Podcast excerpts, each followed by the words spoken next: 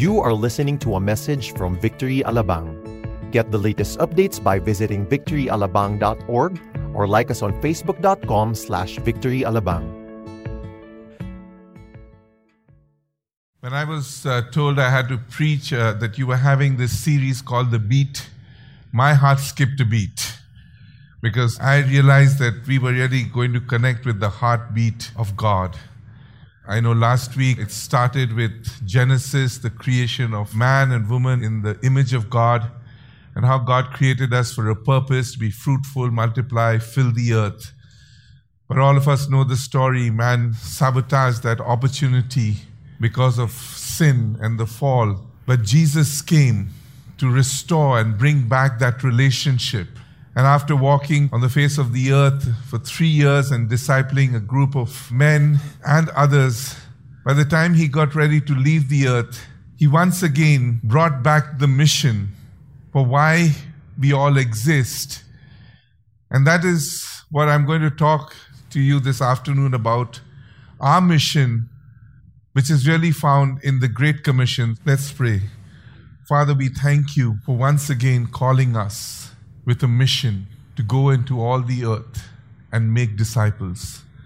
And God, today as we look into our role and responsibility in our mission, will you speak to us this afternoon? God, will you ignite something in every heart that as we leave this place, oh Father, God, we will once again be assured of the call on every life. We invite you, Holy Spirit, to speak to us. In Jesus' name, amen. You know, in these three verses, it really captures the heart of God, the vision and the mandate that God gave the church to go and make disciples. And as we look at our mission, I want to lay forth basically our role and responsibility in this Great Commission. What are we called to do? How are we going to play a part in what God has called us to do? Because I really believe that there's a call on every life here. There's nobody excluded. The moment we come into a relationship with Jesus Christ, we are part of God's mission. And whether we know it or not, every single person has a mission. You have a mission, and wherever you are, that's your mission field. Whether that be your home, whether that be your workplace, whether that be your campus, whether it's this city, whether it's any city of the world, that becomes our mission field. Now, I was born and raised in a small town in India called Allahabad. It's very significant for the Hindus. And when I was growing up, my world consisted of my mom, my dad, and my elder brother, and then me. And then after a couple of years, that got shattered or a little displaced because another younger brother came along. So we were three brothers, and now the world got a little altered. And then as time progressed, I was sent to school, and there were 60 other boys. At that time, they were bigger than me till I began to shoot up and become tall. But ever since, my worldview kept getting altered. But having grown up in India in a small town, most times I felt very insecure. I felt, God, why was I not born in this nation or that family or this? And I had all of these questions that, I had to grapple with.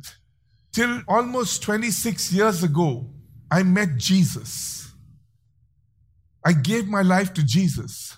And suddenly I felt I had meaning and purpose and mission in life. That encounter really began to change the course of my life. And I didn't, for a moment after that, regret where I was born or my family or anything, because in Acts 17:26, the scripture says, "From one man he made every nation of men that they should inhabit the whole earth, and he determined the times set for them and the exact places where they should live." That's interesting. God has set everything according to his perfect order. Now, if some of us choose to travel or migrate, that's also according to the purpose of God, because God will use you wherever he sends you. That's our God. He's always ready to work in and through us. Our mission and our mandate is very simple: to make Jesus known, to proclaim the gospel wherever He sends us.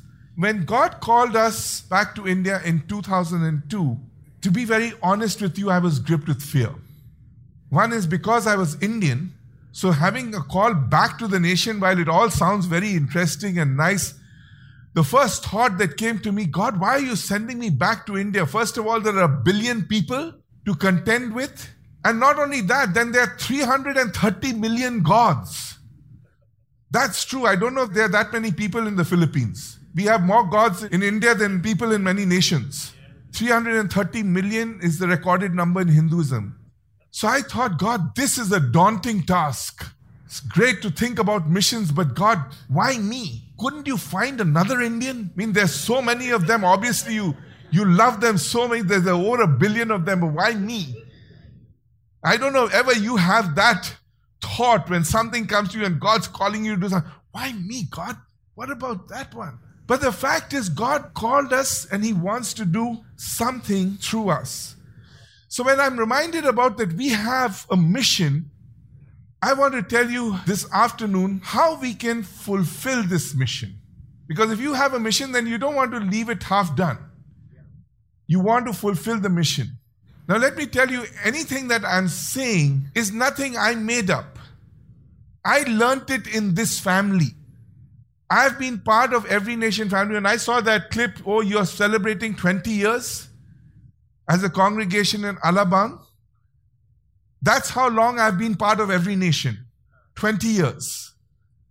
I became part of this ministry in Dubai when we worked corporate jobs there in 1997 or 98, around that time. Pastor Ruel and Febs were the senior pastors there, and we served along with them for almost 9 years when we lived there. In 2002, we came here for this conference. And you know, as Every Nation, people are always praying, go to the nations, send us to the nations and all of that. There's always that, no pressure. However, God answers prayers, right? So faith and all of that. And then we were the answer to many years of prayers that probably happened here in Manila. So we were Igbalot to our country. I thought that was a Filipino word, but I think so. No, we were not Igbalot. We were sent graciously. We were not kicked out, okay? Isn't it? Does that mean kicked out? No, we were not. We were very graciously, lovingly sent. But the fact was, when we went to our nation, I had to understand, okay, God, what's my mission? Now, when the Great Commission was given, to who was it given? To the church. And who was the church? Disciples. Jesus called them together, the disciples, and then He gives them this commission. Go into all the world and make disciples of all nations. So the first thing, when we have a mission, the first way to accomplish that is to be a disciple. Be a disciple. A disciple is very simply a follower of Jesus. Somebody who has committed their lives and now follows Jesus. I like the way the Apostle Paul put in Ephesians chapter 3. He says, I became a servant of this gospel by the gift of God's grace given me through the working of His power. It's the grace of God. The grace of God. By God's grace, we are in a relationship by Him. By God's grace, through faith, we are saved. And Paul recognized that. He says it's the gift that he received. Not only that, when you have a call, who was the Great Commission given to? It was given to the church. So Paul goes on to say in Ephesians 3:10, his intent was that now, through the church, through all of us, the manifold wisdom of God should be made known to the rulers and authorities in the heavenly realms. So we are a church on a mission, with a mission. Now the first thing I had to understand and come to terms with when we went back to India was something I had grappled with as a child, you know, the insecurities. So now, several years later, I'm called back to the nation, and the first thing I had to remind myself is, Kevin, do not be ashamed of the gospel.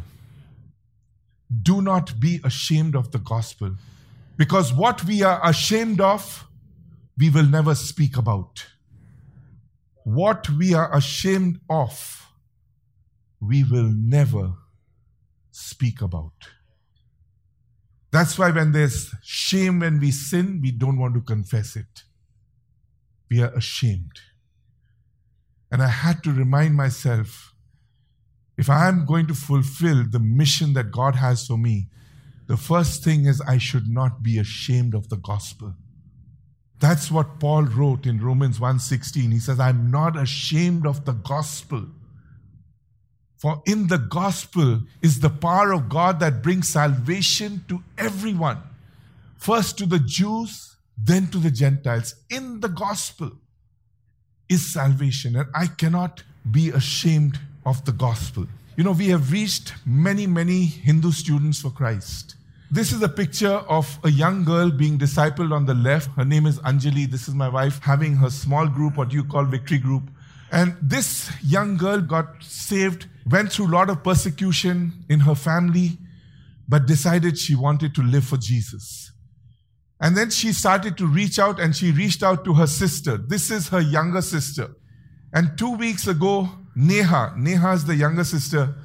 Neha came to me and we were having baptism. She said, Pastor Kevin, I want to be baptized. I said, great, Neha, I'd love to baptize you. How old are you? She says, I'll be 18 in a month.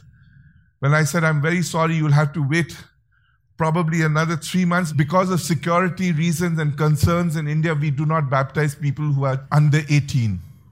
We wait for them to become adults, and then they have to sign certain declarations and all because of security and government pressure and reasons. I wish we were as free as it is in the Philippines, but we are not.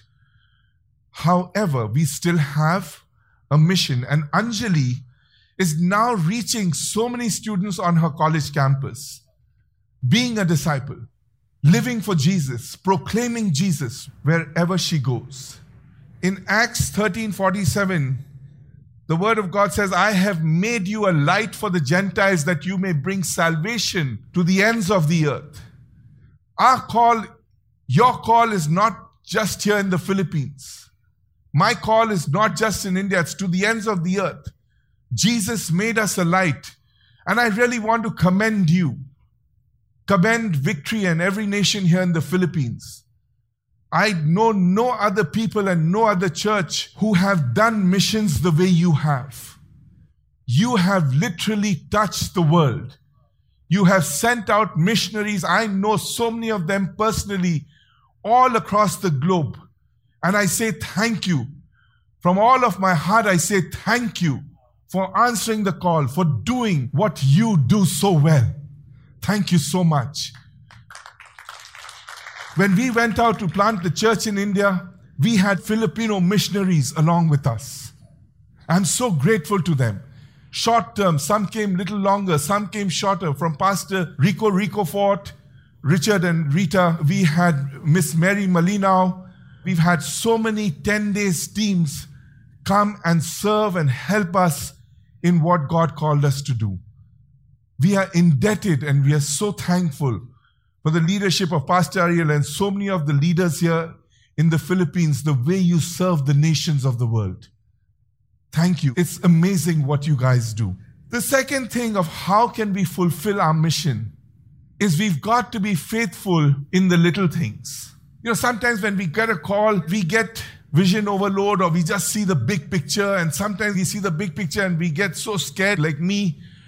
Instead of looking at our God who created the billions of people, I'm looking at the 1 billion in India and getting paranoid. So we just had to shift. We had to look at God.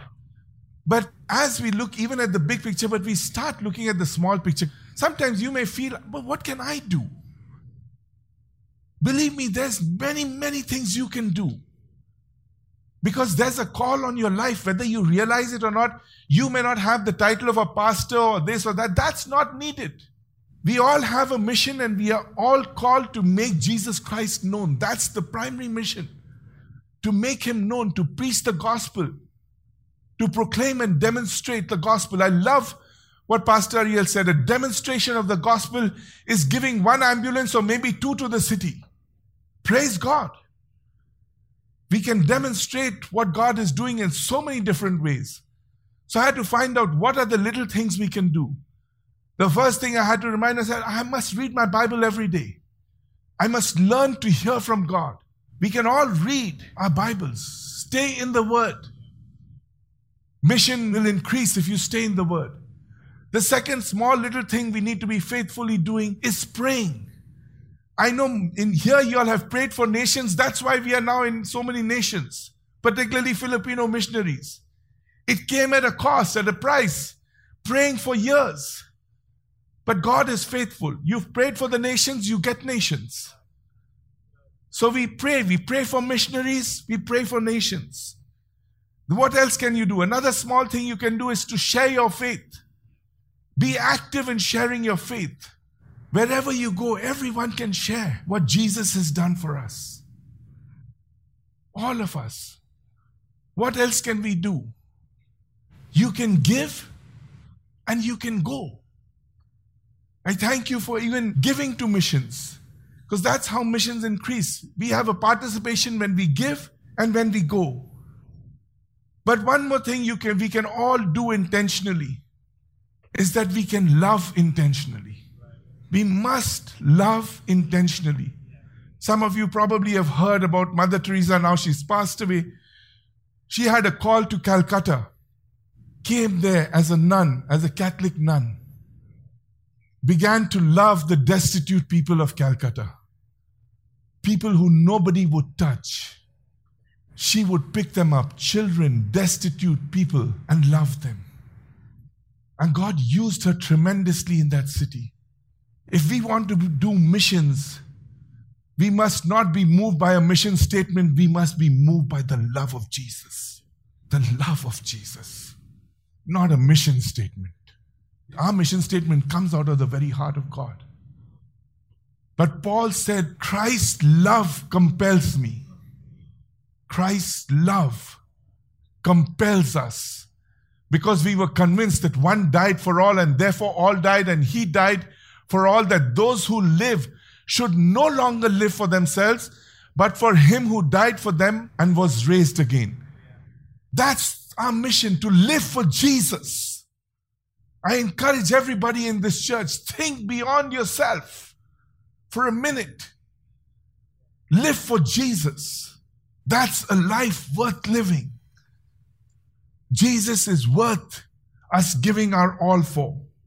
Love should be the motivating factor of doing what we are called to do. And lastly, how do we fulfill our mission? How do we fulfill our mission? All of us know what Matthew 28 says.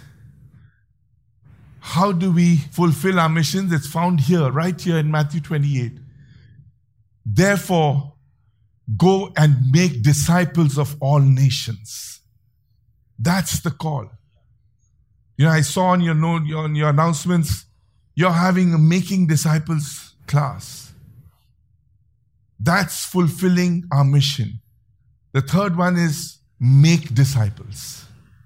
Make disciples of all nations. That's the call. Not just here in the Philippines, but all nations. God died for all nations, all people. He died for everybody. He didn't die for a religion. He died for whoever would believe in him. God so loved the world that he gave Jesus. So love the world. Our call to fulfill the mission that God has given us is to make disciples. And I'm sure all of you are already doing that. But look for more ways. I believe there are more people in your office, in your campus, in your neighborhood that still need to know about Jesus. I don't believe all Philippines is saved yet. India is definitely not saved. So the harvest is still plentiful and lots needs to be done. Now I want to end with this story about sharing with you how we did it in India. This picture is the making of a disciple. The guy in the black shirt here with the long hair, I shared the gospel to him almost more than 10 years ago on a college campus. He got saved. The next day he invited his friend next to him who's in the green t-shirt. That guy is from Manipur, a small town in India where it's all tribes. And his family is the head of a tribe. And he's the only son. So he's the next head of that tribe. So strategic. I shared the gospel to this young man. He was probably 18 years old then. Subsequently, I baptized him. He was baptized. Some of you know him. You've probably met him if you came from the Alabang church to India. Then we start taking these young guys, students, and exposing them to missions. Unfortunately, the team that came from India is not at this service, but this young man in the black t-shirt in the middle, he's our campus director. His name is Apollo. And this picture was taken in Pune many, many years before we planted the church in Pune. Started taking these young people on missions. And Assing, the guy we baptized, was also there, standing here at the back. Now, Assing is preaching in Pune. He's one of our key leaders in Pune. Can you imagine? Can you just see that picture? Disciples are not made in a day. Discipleship is a process. You keep working and, pouring your life. And before long, you will see God doing incredible and amazing things through those we are pouring and investing our lives into. I believe there's a call on this church and you people to invest your lives into making disciples, to invest your lives into another life. So if we want to fulfill our mission, it's very, very simple. First is to be a disciple. Be a disciple. Be a follower of Jesus Christ. The moment you put your faith in Jesus, you turn away from your sins and trust what Jesus did on the cross. We come into relationship with Him. Then we allow ourselves to be discipled, allow others to speak into your life, to mentor you, to disciple you. Start beginning to be faithful in the little things. Your one-to-one, read your word. Be faithful in prayer, faithful in giving. When you get an opportunity to sow, sow. And then it doesn't stop there. We produce who we are. Only disciples make disciples. So if you're a disciple, then finally, obey the command. Go into all the world and make disciples of all nations, baptizing them in the name of the Father and of the Son and of the Holy Spirit, teaching them to obey everything I've commanded you, and surely I'm with you to the very end of the age. I believe if we do that, we honor God, but we also fulfill our mission. I pray that the Holy Spirit will open new avenues and new doors for you to proclaim and to demonstrate the power of the gospel, because only in the gospel is there life, in Jesus. Let's pray. Father, we thank you. I thank you that this afternoon our heart can beat with yours. Lord, whether that be quickening the beat of our heart, but Lord, I pray that you will begin to move in the midst of us. Lord, that you will increase and enhance our vision. Lord, there are many nations that still need to be reached. There are many people that still need to hear you. God, I pray even out of this church and out of this nation, as you've sent so many missionaries, but you're not done yet, oh God. I believe you're raising up another generation. God, that you're calling us to look around us. God, our mission field sometimes be just around us. I pray that you would open our hearts and our ears and our eyes this afternoon to see all those, God, you are bringing into our sphere of influence. Lord, will you cause us to love them with the love of Jesus? And will you cause us to share the love of Jesus to all those around us? Thank you for this people. Thank you for this church. Bless each one in Jesus' name. Amen.